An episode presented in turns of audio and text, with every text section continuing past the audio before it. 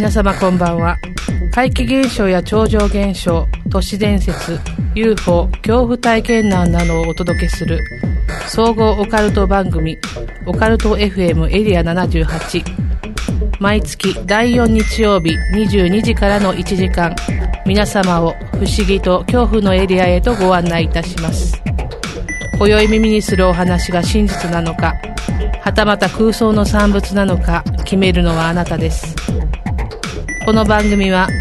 手堀島通りの M カフェ33イベント企画運営のスタジオ R の提供でお送りします。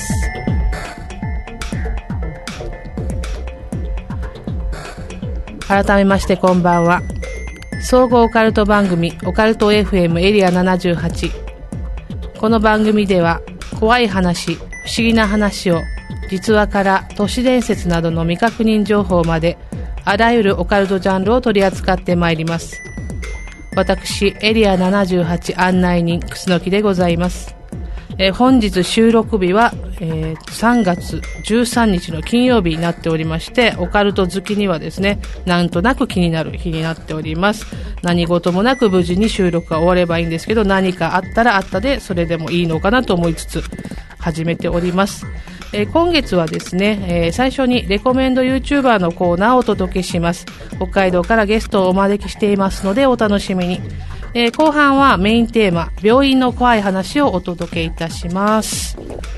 エンディングではですね、先月のプレゼントの当選者発表をしますので、どうぞ最後までお聞き逃しのないようお願いいたします。オカルト FM エリア78。この番組は 78.0MHz、FM 那覇での放送のほか、リアルタイムではリスラジアプリを使ってスマートフォンでもお楽しみいただけます。ポッドキャスト、YouTube での録画配信もしております。FM 那覇公式サイト内、ポッドキャスト検索で、オカルト FM エリア78で検索してください。また番組へのメッセージを受け付けております。皆様が体験した怖い話、不思議な話や番組へのご感想などご意見もですね、ぜひお寄せいただければと思います。メール、メール、アットマーク、オカルトドット沖縄、メール、アットマーク、オカルトドット沖縄、または、オカルト FM エリア78ツイッターアカウントへダイレクトメッセージを送っていただいても結構です。オカルト好きの皆様と続々するような番組を作っていけたらと思っております。どうぞよろしくお願いいたします。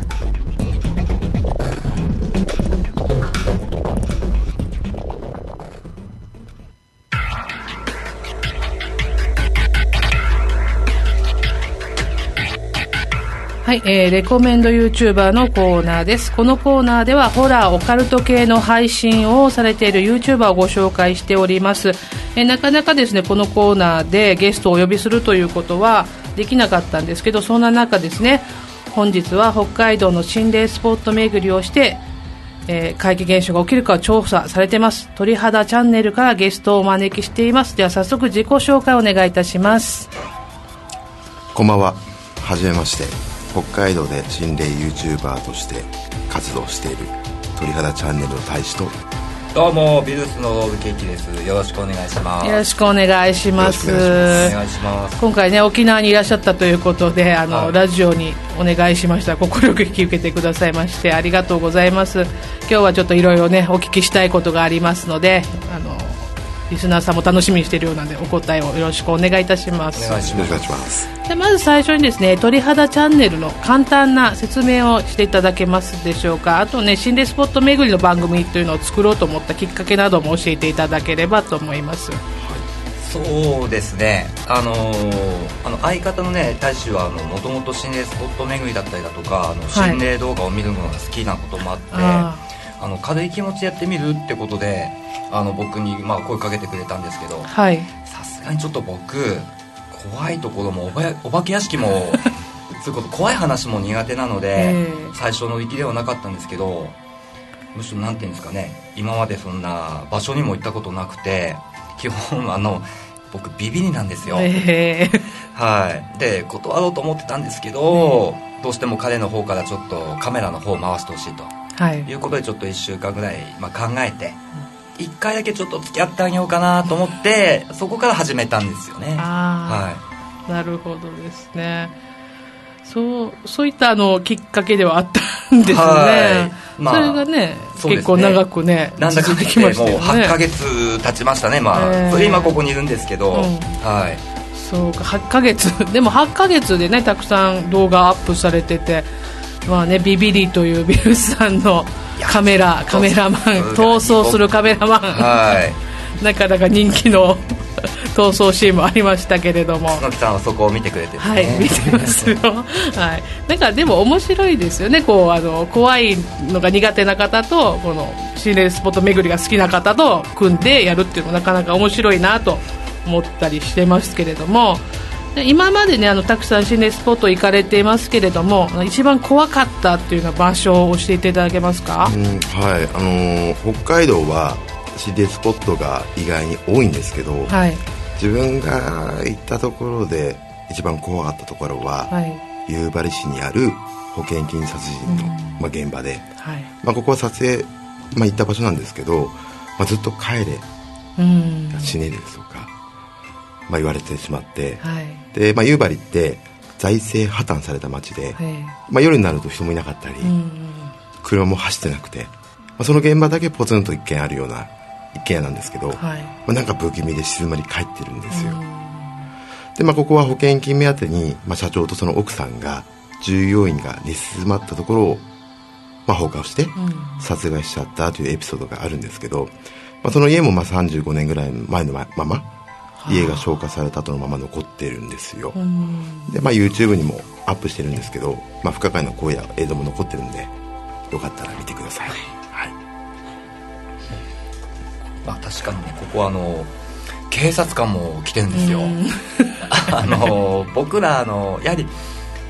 大人としてのモラルだったりとか、うん。ルールっていうのは最低限守ってやってるつもりなんですけど、はい。それこそ人もいなければ車も走ってないところに来るんで、にまあね、うん。警察官来たよね、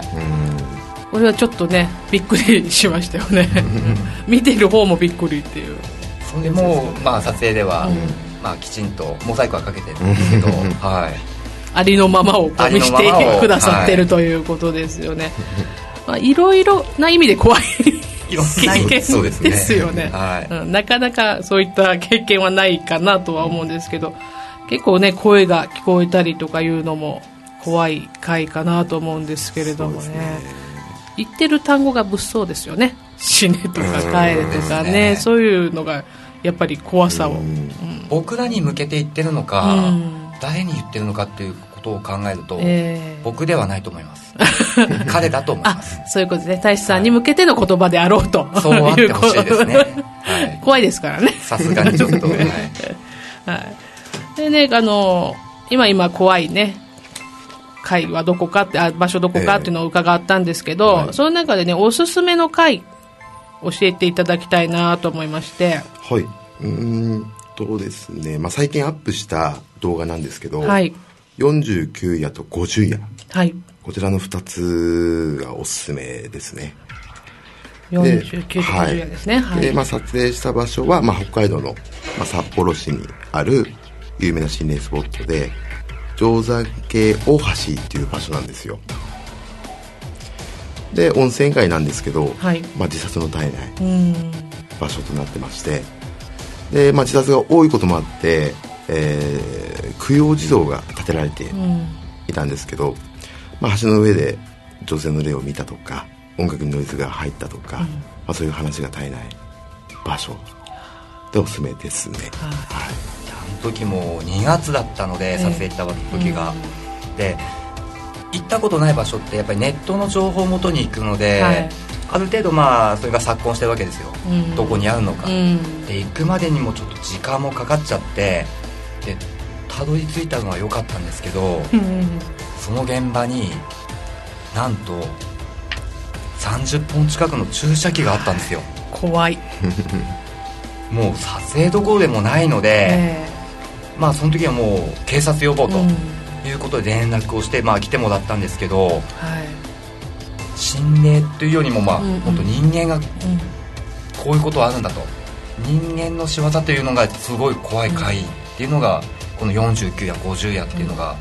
ちょっと思い出が深いっていうか、うん。はい。ちょっとね人が怖いっていうのもね、うん。こういった心霊スポット巡りしてたら会ってしまうことかもしれないですよねこの私あの番組でもよく言うんですけど本当に霊感が全くないんですよ。はい。何も見えない聞こえないという形で,、で YouTube の番組好きで見るんですけど、結構お分かりいただけだただろうかってどんな番組にもあるじゃないですか、はいはい。お分かりいただけないんですよ、はい。全くその中で鳥肌チャンネルめっちゃお分かりいただけるんですよ。その中でもこの50夜の「はあはあ」っていうこのえ明らかに荒い人のはい。息というのがすごく聞こえて、もうこれ本当にもうゾッとして、これをその場でね聞いてたってなると相当嫌だなと思ったりしてですね。こっちの定山系大橋はやっぱりこの音とかも結構いっぱい入ってた回っていうことでそうですね。よね。かなり入ってましたうねん。まあでも実際、まああの彼もその場で感じることもあれば、うん。編集中にこう聞いた時にこう感じたりとかこう気づいてっていうこともあるので、本当にやばい時はもう帰ろうって本人の口から言うんですよ、はい。当時もねそれこそ殺人さっきの保はい。険金殺人の家なんていうのは、彼の方が帰ろうと言いましたね、うんはい。やそれをもう感じ取ったら撮影どころではなくないという状況がやっぱあるわけですね。まああることはありますうね身の危険を感じるんでしょう、うん。じゃあ何かしらのなんか気配というかそうね。圧というかそういったものがあるということですか。ありますあー。これはやっぱり霊感のない人にはもう多分わからない。敏感な部分なのかなと思うんですけど、はあなるほどですね。あおすすめの回ね、あの、50、49夜、50夜っていうこと。で、まあ、51夜までね、今、ええアップされてますけど、まあ、これ連作で見てもらうとね、本当にこの注射器事件は、は本当に人の怖さを感じるところですね。あとね、あの、私好きな回というかで、はい。あの、多分27夜ぐらいだと思うんですけど、ええ。あの、こう公園でしたかね。そうん、すごい足がタッタッタッタッタッタって過ぎていく足音が、ええって、いるんじゃないかっていうぐらいのリアルな足音が入っていて、なかなかないじゃないですか、この YouTube 見てても、えそんなに頻繁に音が入ってくるとか、うん。声が聞こえるという。だからなかなかね、大志さんが引き寄せてるのか、なかなかすごい音を聞いてしまったなと思って、すごく印象に残っている回でしたね。見てくれてますね、いや 見てますよ、そ見てないとあの呼ぼうとはさすがに思わないですよ。確かにでもイヤホン聞いてないと聞こえない部分であったりだとか、あはいはい。うん。そのままでも聞こえる部分もあったりとか、そうですね、ハーハーとかはそのままでも聞こえたんですよ。うん。はい。うんだからイヤホンを聞いた方が聞きやすいですよ、ちゃんと書いてくださってるので、まあ一人じゃない時はイヤホンなんですけど、一人の時ちょっと耳痛いからそのまま聞いてたりしたら、はいうん、うん、やっぱりイヤホンとかいうことはあるんですけどね。結構あの親切ですよね。こうやってちゃんとマークが出てきて、ここだよ、みたいな。はいこれ私すごくありがたくて、霊感ない人間からすると。あの、これはあの、優しい編集だなって思っております。ありがとうございます、結構あるよね。だからテロップが入ってないところでもうん。不可解な、まあ、声だったりだとか、うん。そういう現象が起きてることをリスナーさんからいただいたのを、改めてこう聞いてみると入ってたりとか、うん。逆にこう教えられる部分っていうのも結構あるんですよね、リスナーさんって結構見て気づいちゃってますよね、はい。うん。ツイキャスとかの配信もねなさってるけど、その配信も見させていただいてたら結構リスナーさんがね、はい。声するとかなんか言ってる人がいて、敏感な人はすごいこうカメラ越しでもわかるんだなと思って、えちょっとあのびっくりしましたけれども、じゃあですね今後ね行ってみたい心霊スポットとかってありますか、あのー犬鳴峠。あ有名な、はい。犬鳴村、はい。うんまあ、旧稲城トンネルであったりとか、はいまあ、日本の中でもトップクラスの心霊スポットだと思うんですけど、でまあ、営業も 映画も反響あったですし、うんはい。最近あったもん、うん。なんかもう今まだ入れないみたいですけど、はい。近くまでもいいので 行ってみたいなと、でまあその犬鳴村のはい。公式アプリなんですけど、はい。があのそこに鳥肌チャンネルの動画も、お。はい、公式に、はい。すごい。載ってますので、はい。もしよかったらあの見ていただければ、はい。あじゃあもうリスナーさん要チェックですね。はい。ぜひぜひアプリに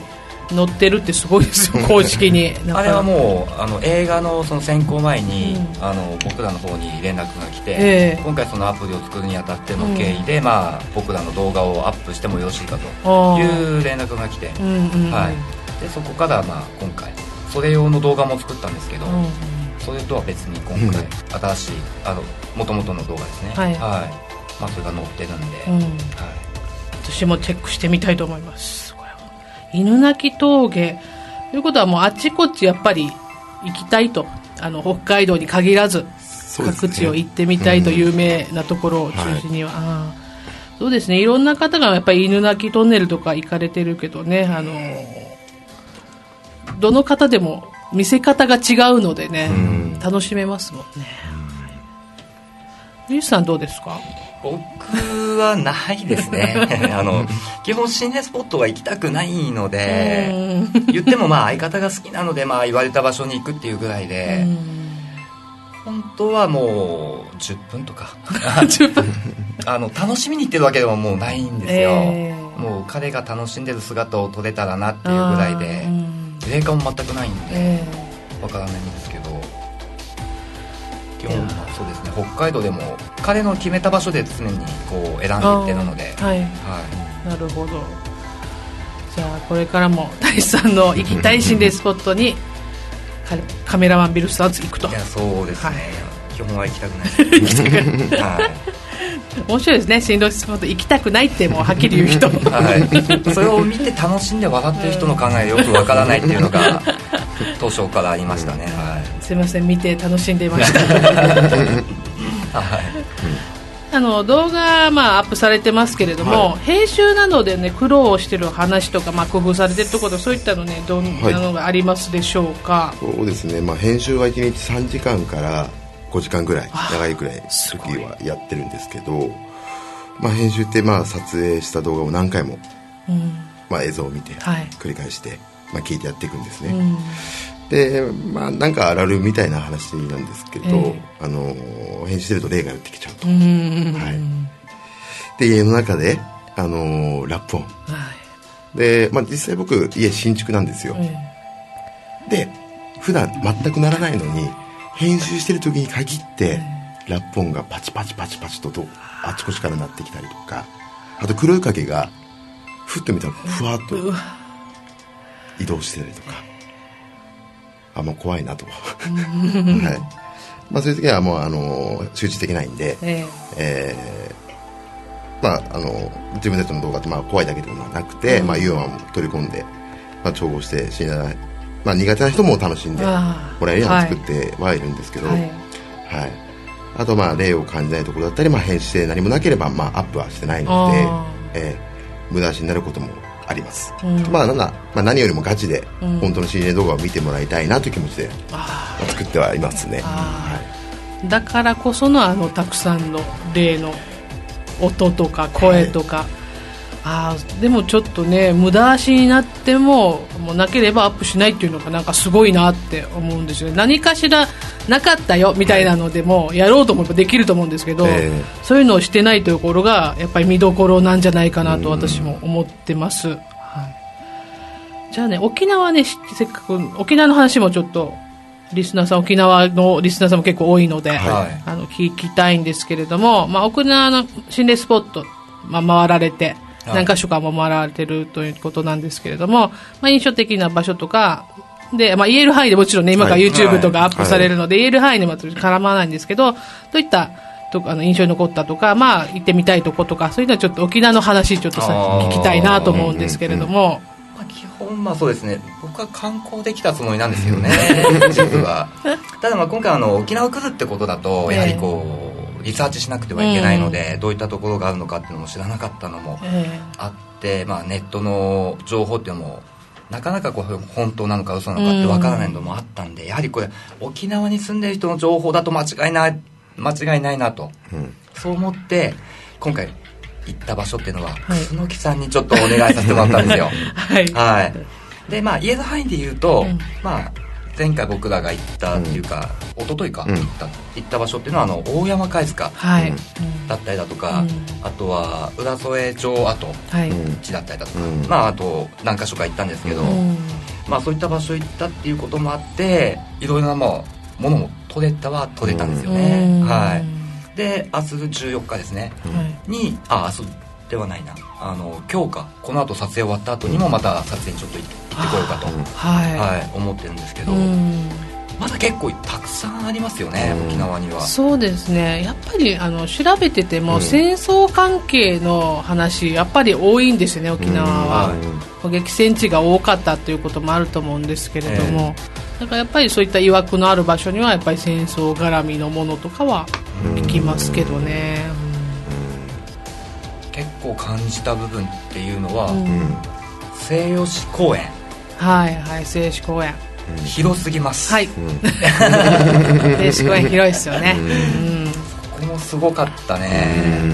あそこは有名なんですよね。そうです。ね聞くんですけどあの今の時期ではないんですけど夏前か5月とかはホタルがとても綺麗で夜子供たちとかも行くんですけど今の時期とかも夜誰も行かないので、本当にもう静かな感じがして、私がちょっと写真を撮るので撮影にかなり行くんですよ、はい、静止公園は、なので、まあ、に昼間行っても広くて迷うんですよ、地元の人でも迷うんですよね、まあ、私は方向音痴でもあるんですけれども、はいあどどっちだったかなみたいのが、やっぱり森みたいになって、結構な森みたいな公園じゃないですか、だから難しかったりするので、夜初めて行かれたらそりゃ大変な同じような階段だったりだとか登ったり下ったりしてそうですね。平行感覚そうなんですよね。今どこの辺りにいるかちょっと分からなくなりますよね、近くにこう地図だったりだとか、現在地を分かればまた行けたんですけど、その目指してた場所までたどり着くまで2時間かかったんで公園内2時間探索でした、すごい探検でしたね、はい、これもまあね一つの思い出として沖縄の持って帰っていただきたいと思いますけれどもね、うん、また今日もね今から撮影されるっていうことで、はい、はい、これまた何が撮れるのかがそうです、ね、とっても楽しみなんですけれども、えー、でこの「鳥肌チャンネル」といいますと、まあ、人気のもぐもぐタイム、はい、はい、がありますけれども私も大好きもぐもぐタイム。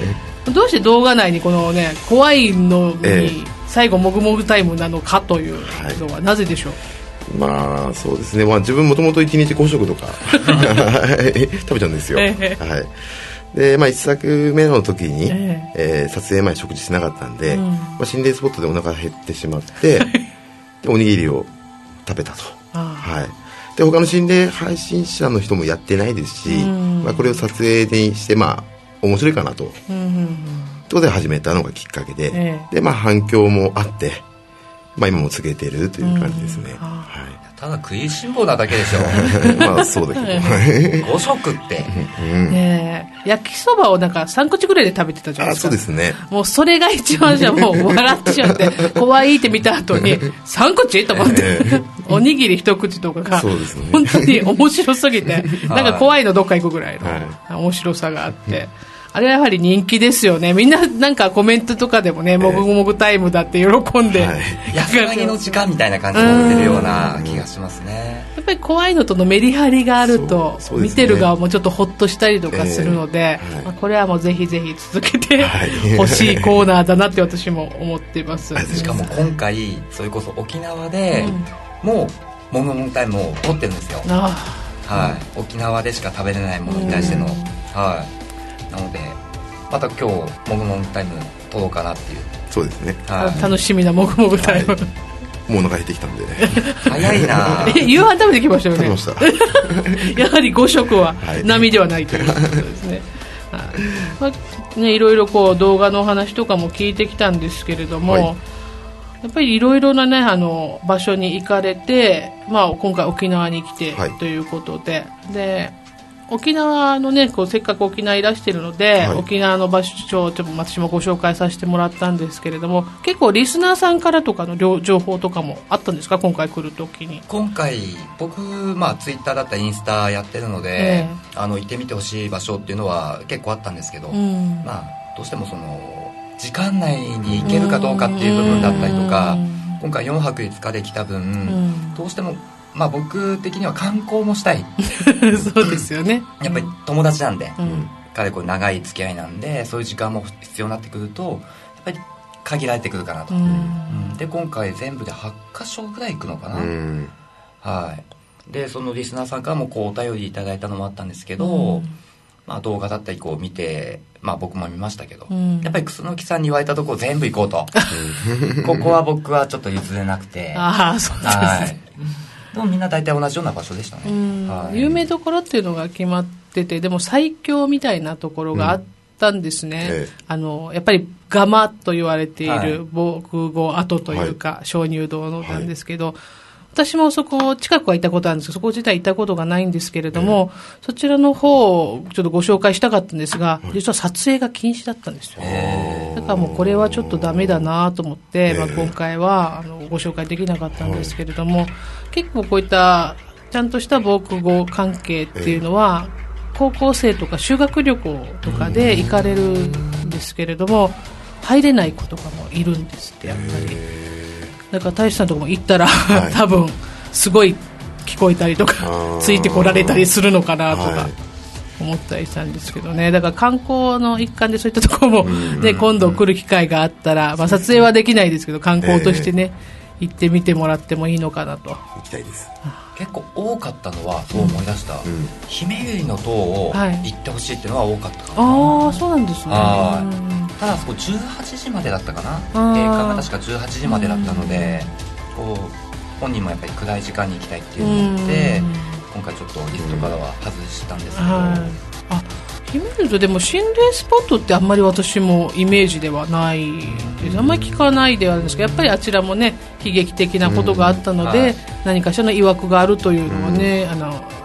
当然上がってくるかなとは思うんですけど。あやっぱり有名どころ行ってほしいっていうリクエストもあったんですね、ね、今回中部までしか行ってないので、うん、それこそあの北部の方には今回手つけてないんですよ、はいはいはい、まあ、近いのまあ来た時に、うん、まあ、あの大使が行きたいような場所もちょっとピックアップして、うん、まあ、その時もまた楠木さんにお願いして、北部もね、はい、ありますからね、あの有名な 3S とかね、はい、そこ、はい、私もでもはっきり場所が分かんないですね 3S は。なんか何箇所か候補地みたいなのがあるというのも聞いたりして、ただ行きつけるのかいやでも行きつけるに違いない楠木さんに来てもらった方がいいね ぜひ私も同行させていただきたいです。一緒にもぐもぐタイムしてもらう。あ、もぐもぐタイムはいい。もぐもぐタイムはいいですね。うん、楽しみですね。はい。じゃあもう、そろそろね、あの、お時間も迫ってきたんですけれども、はい、まあ、ここの後ね、また行かれるということですが、はい、で今回あの、まあ、ラジオ番組ということで、出て、ゲストで出ていただいたんですけど、なかなか YouTube という媒体とラジオという媒体と、はい、まあ、リスナー層がね、えー、違うと思うんですよ。はい、うちの番組とかは、割とこう、YouTube 見てなかったりとか、はい、ポッドキャストとかで聞いてくださる方とかが多くてですね、本当にラジオリスナーという感じなんですが、そういった方たちにもやっぱり YouTube にもすごい面白いのがあるよっていうのをお届けしたくて、えー、えー、今回こういった企画をしているんですけれども、まあ、うちの番組リスナーにですね、はい、あのコメントいただけたらなと思いまして。ありがとうございます。あのまだまあ YouTube を始めて、まあ、もうないんですけど、えー、とりあえずチャンネルは今50本以上の、えー、心霊動画を上げてますのでよかったら、えー、見てください。北海道のガチな心霊動画となってますいや僕はもう今回まあ心霊まあこういうねラジオに出させてもらったことは光栄なことなんですけど沖縄が好きなんで、まあ、バカンスができたって美味しいものも食べれたしそういった意味でまあ本当たくさんまあ心霊スポットも行けたので本当に楽しかったんであのまた来たいなという気持ちでもういっぱいなんですけど本当沖縄の皆さんもリスナーの皆さんも、まあ、楠木さんも含めて本当ありがとうございました、ありがとうございました。この機会をあこの機会というかねこれを機会にまた沖縄に来た時はうちの番組にも寄っていただければ、大変ありがたいです、はい、よろしくお願いします。では今回ですねあのわざわざ北海道から来ていただいた YouTuber をご紹介するというコーナーでね来ていただいたんですけれども、えーと、これからもね皆さんあのぜひ鳥肌チャンネルチャンネル登録高評価。お願いします。お願いします。よろしくお願いします。私これちょっと言ったことないんであのまあラジオだけちょっと言いたかったんです。よチャンネル登録お願いしますっていう。言ってみたグッドボタンお願いしますグッドボタンお願いしますっていうのね言ってみたかったんですけれどもこれを機会にねあのリスナーさん鳥肌チャンネルのリスナーさんもすごくねいい方たくさんいらっしゃるそうですね。温かい目で見てくれてね。えー本当にはい。素敵なリスナーさんがたくさんいらっしゃるので、まあ、うちの番組の方もねまたこの機会に聞いていただけたらなと思いますし、あのエリア78のリスナーさんもねなかなか YouTube ね見られない方もちょっとね興味持って見ていただけたらとっても嬉しいのでよろしくお願いしおます。はい、本日は鳥肌チャンネルから、えー、大志さんとビルスのロールケーキさんに来ていただきました。どうもありがとうございました。どうもありがとうございました。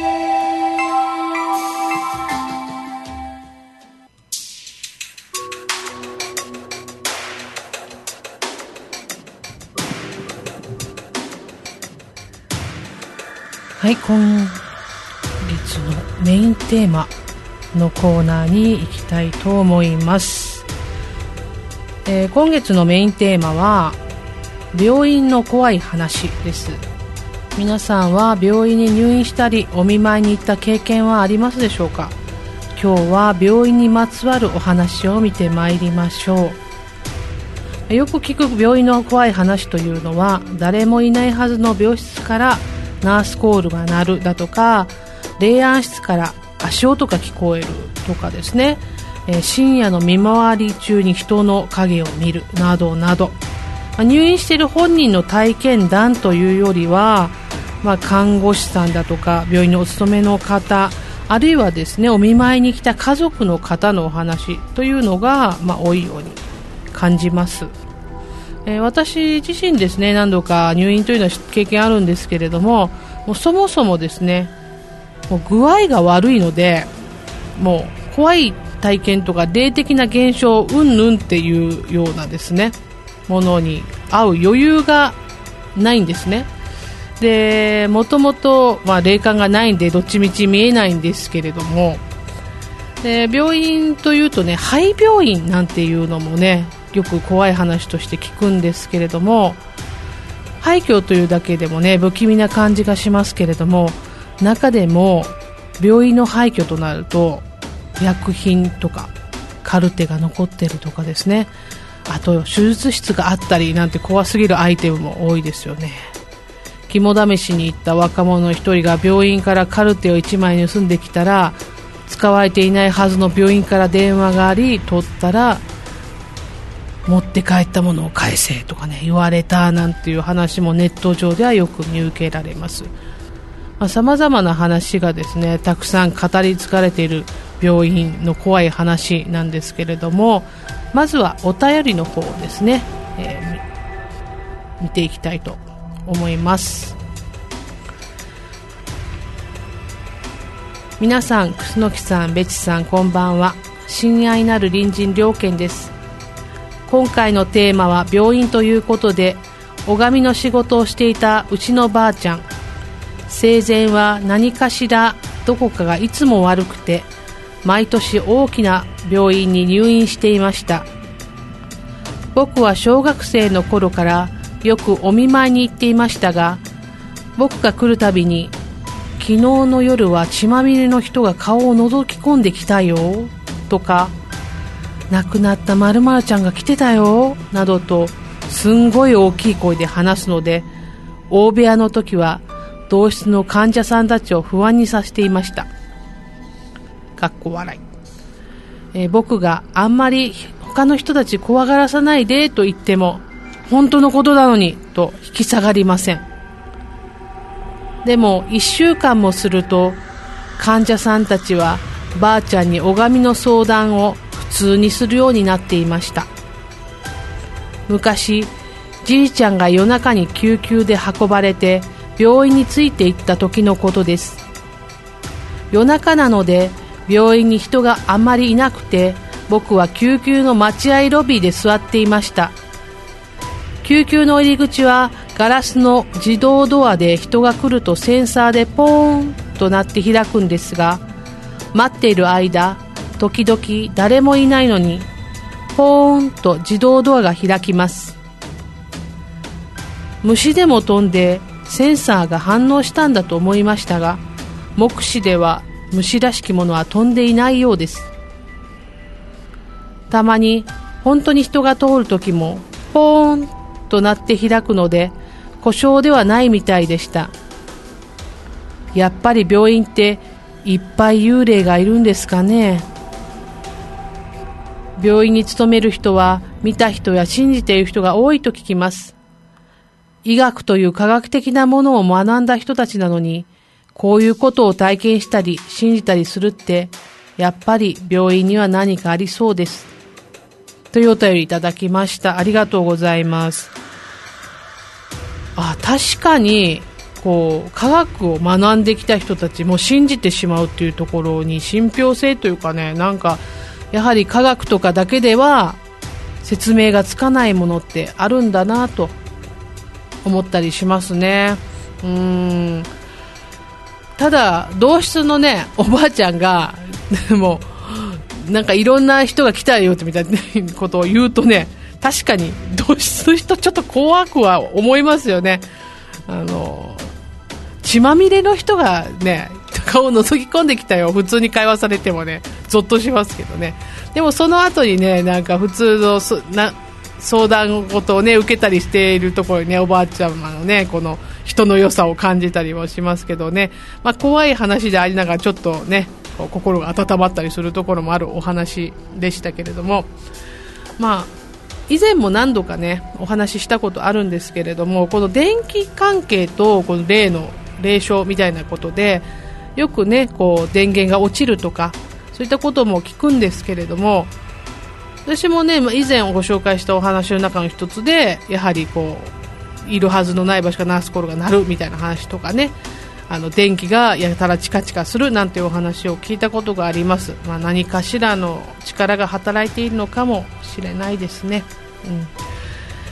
ではそれではですねこう病院の怖い話ということでもう一つお話を聞いてください。えこれは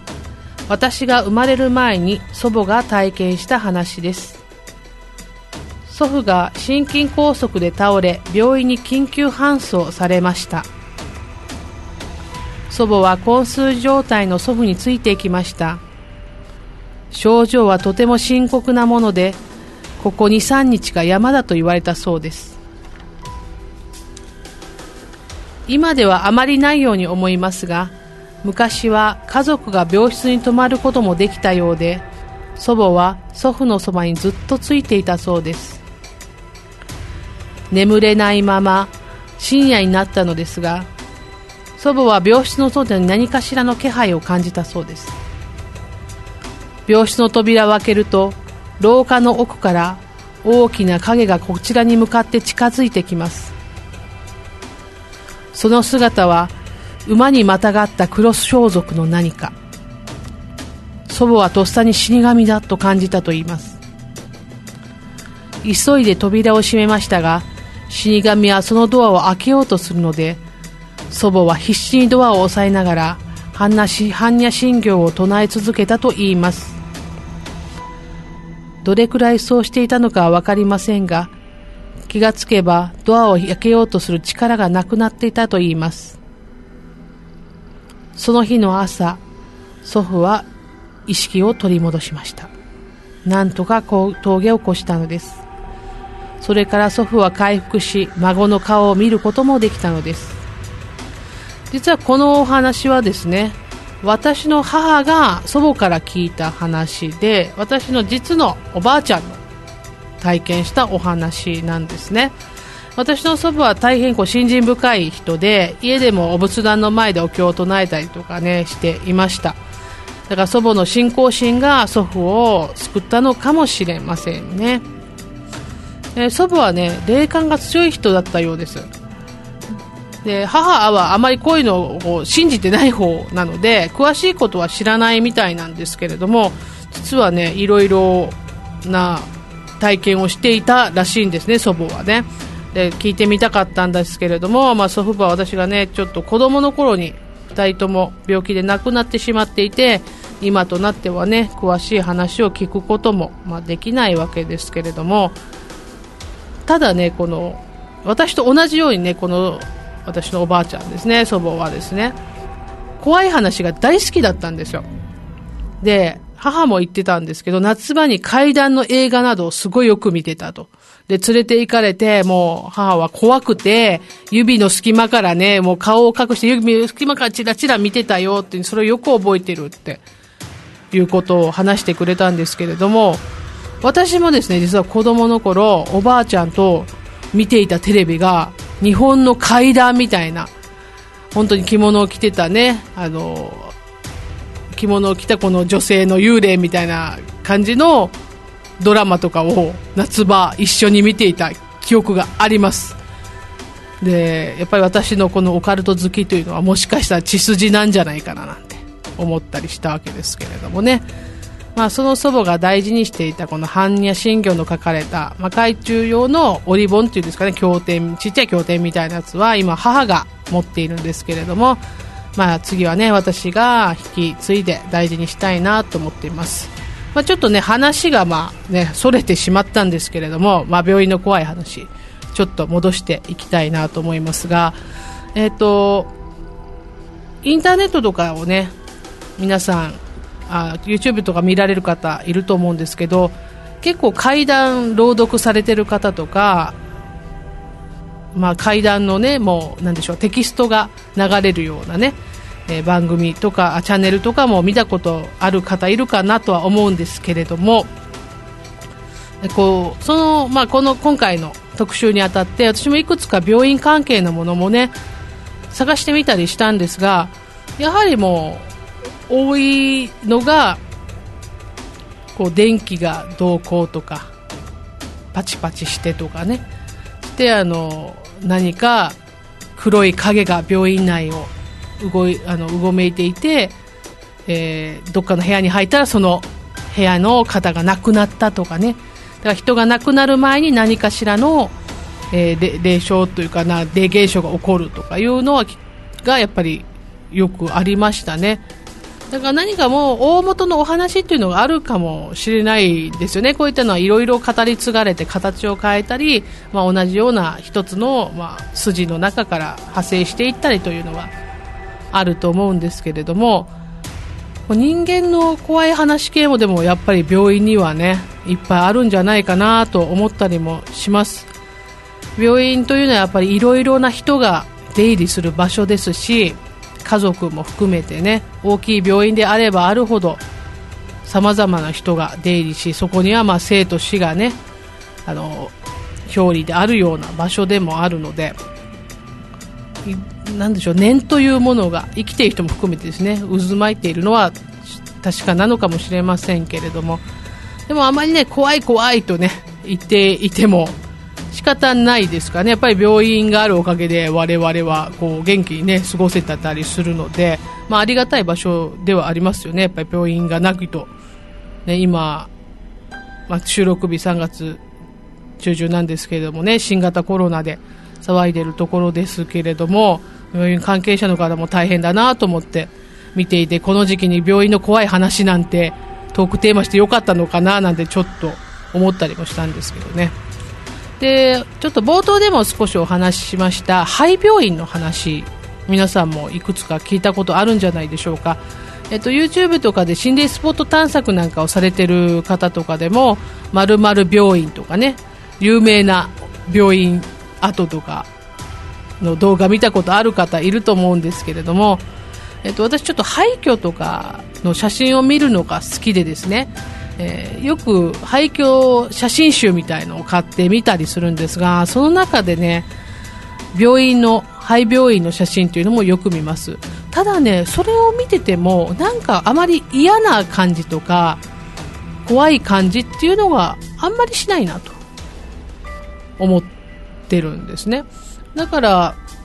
やっぱり芸術的に撮れば、怖い写真にはならないのかなとかね、思ったりもします。で、肺病院の話でいくつか YouTube で探して見てた中で、さっき言ったこのカルテの持って帰ったら電話かかってきたみたいな話がいくつか散見されたんですよ。だからこれも何か一つの大きい、まあ、お話から派生していろんな方が語っているのかなとかね、思ったりしました。ただ、やはりこう、薬品とか注射器があったなんていう話を聞くとねこれは本当リアルに危なかったりするので、まあ、探索される方とかはね十分注意して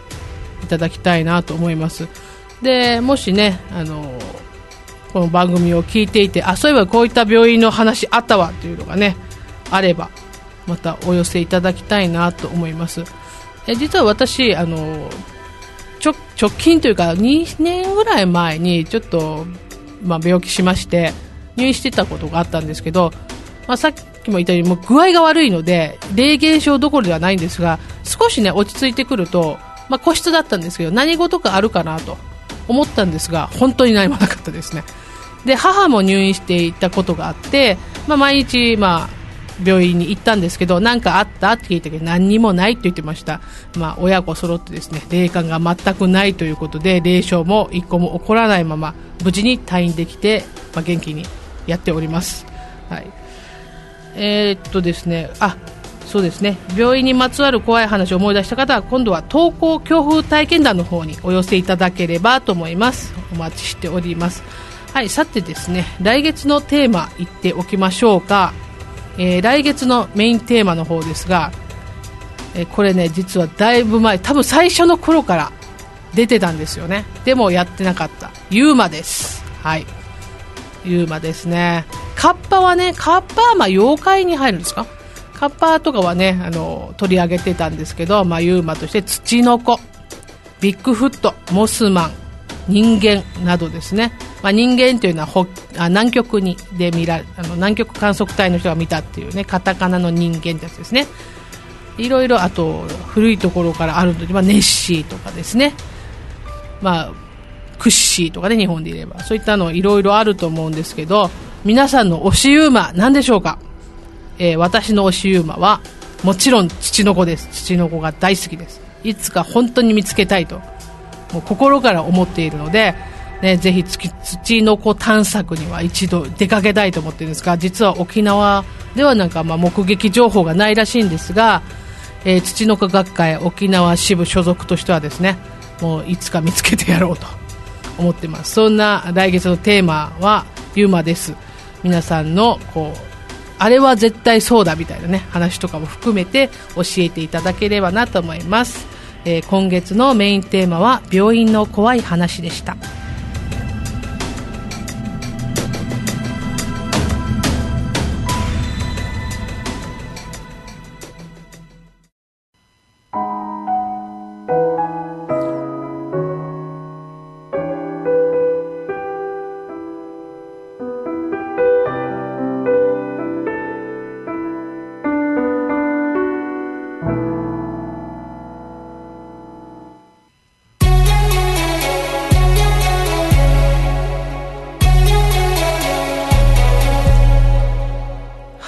ディングのお時間となりました、えー、今月はですねちょっとあのゲストコーナーとかもねあったのでムーのコーナーお休みです。珍しく。今月のムーお休みさせていただきました、まあ、来月からまたムーご紹介しますのでねムーファンの皆様ごめんなさい。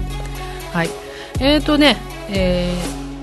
ー、先月1周年です。ということでプレゼント企画をしました。あの私もう誰も来なかったら泣こうと思ってたんですけど、もう本当にありがたいことに、マジの抽選をしないといけないぐらい来ました、応募が。ありがとうございます。いや、もう逆に申し訳ないです。あの、もう本当に応募者全員サービスになるんじゃないかってちょっと思ってたんですけど、もう申し訳ないです。あの、4名様だけとなっておりますので、えー、まずは当選者発表させていただきます。えー、メインロゴのトートバッグはですね、えー、これはツイッターからご応募いただきました。なんなんさん。おめでとうございます、えー、メインロゴのノート。こちらはメールで、えー、お寄せあ応募いただきました。超高級のお母さんさん。おめでとうございます。あと六芒星のトートですね。えー、こちらの方はスミパスタさん。おめでとうございます。あメールでいただきました。あとですね、六芒星巾着。こちらはツイッターで応募いただきました。アンさん、ありがとうございます。今回のツイッターとメール両方あったので、まあ、二人ずつということで分けて当選発表をさせていただきました。もう応募してくださったのに外れた方本当に申し訳ございませんでした、えー、当選者の方にはですね明日以降ですね、えー、応募いただいた方法でこちらからご連絡差し上げますのでえーと、住所とかね教えていただけお切り先ですね。で FM 那覇に取りに来るよって方はねその旨また教えていただければと思います。あの郵送させていただきますので基本的にはね。えー、よろしくお願いします。でですね、今回ですね、あの、残念ながら抽選に漏れてしまった方が何名もいらっしゃるので、えー、もう、もうちょっと全員分がちょっと確保できてない可能性もありますが、えーまあ、若干目、ここまたもしかしたら抽選になるかもしれないんですけど、非売品のですね、マグネットとバッジのセット、ちょっとツイッターの方にもアップしてるんですけど、こちらの方をプレゼントさせていただきたいと思いますので、でこちらの方もあの、ご住所とか伺うことになると思うんです。よければということでですね、えー、ご連絡差し上げます。で、来月はですね、このすずりというサイトで、当番組のショップのサイトですね、新シリーズをリリースいたします。この新シリーズはもうなんか私が欲しくて作ったシリーズですけどお楽しみにしてください。でですね、えー、今月もなんとプレゼント企画です。プレゼント企画しますよ。このプレゼントがなんとですね今回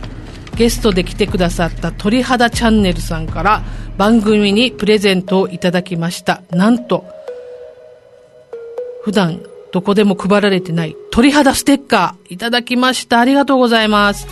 で、これね、10枚いただいたんですけど、私1枚欲しいので、1枚もらいます。で、9名様に、まあ、これは番組が終了後からですね、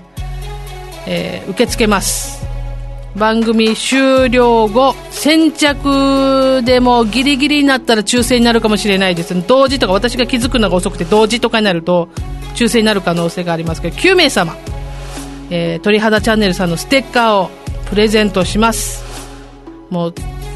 かっこいいですね後でツイッターにもアップしようかな。こちらの方申し訳ないんですけどもツイッターのみでお願いしたいと思います、えー、ツイッターの方私のあのオカルト FM エリア78の、えー、番組のツイッターアカウントの方に DM をください。鳥肌チャンネルのステッカーくれと。DM くださいね。でこちらの方あの先着9名あるいはちょっと同時でたくさん来た場合はもう先着が分かんなくなるので、えー、抽選になるかもしれませんが9名様にねいただいたものをお送りさせていただくので鳥肌ファンの方必見でございます、えー、できるだけですね鳥肌チャンネルのチャンネル登録をして、えー、ビルスさんと大志さんのねツイッターもフォローしてからうちの番組応募してくれると大変嬉しいです。はい、よろしくお願いします。これはもう締め切りはもうなしで番組終了後、もう今からもうすぐ受け付けるので、どんどん DM ください。で、終了したらもう締め切りっていうのもツイッターにアップするので、それ以降はもうちょっとごめんなさいという形になります。申し訳ないですが、よろしくお願いします。はい、ここで今後放送予定のテーマをご紹介しておきます。4月はユーマその後は順番は未定ですが沖縄の妖怪高齢術ユタ海外の都市伝説そしてリクエストいただいたテーマとして陰謀論などを予定しております。気になるテーマがありましたらぜひお便りください。えっ、とですねテーマのリクエストも受け付けております。えー、そして投稿恐怖体験談のコーナーでは随時体験談を募集しています。自分の体験や家族や友人から聞いた話など怖い話不思議な話を送ってください。こちらのコーナーはリスナーさんからの投稿が頼りです。ぜひぜひお願いいたします。投稿恐怖体験談に採用せさせていただいた方には番組のステッカープレゼントさせていただきます。えまたこの番組に出演してみたいというゲストも募集しております、えー、この話題について語りたいという内容を添えてご連絡ください。オカルトジャンルであれば何でも OK です。えー、レコメンド YouTuber の方にもね、あの、自分出てみたいですとか、えー、県外の YouTuber さんね、あの、音声データでのね、参加可能ですので、あ自分のチャンネルを知ってほしいな、みたいな方いらっしゃったら、ぜひ私のご連絡いただければと思います。いろんなね、YouTuber さん紹介したいなと思います。すべての宛先はメールアドレス、メールアットマークオカルトドット沖縄、メールアットマークオカルト沖縄またはオカルト FM エリア78のツイッターアカウントへ DM ください。よろしくお願いします。この番組は手堀島通りの M カフェ33イベント企画運営のスタジオ R の提供でお送りしました。それでは来月も第4日曜日4月26日22時にお会いしましょう。案内人は楠木でした。今宵耳にしたお話が真実かどうか決めるのはあなた自身ですそれではおやすみなさい良い夢を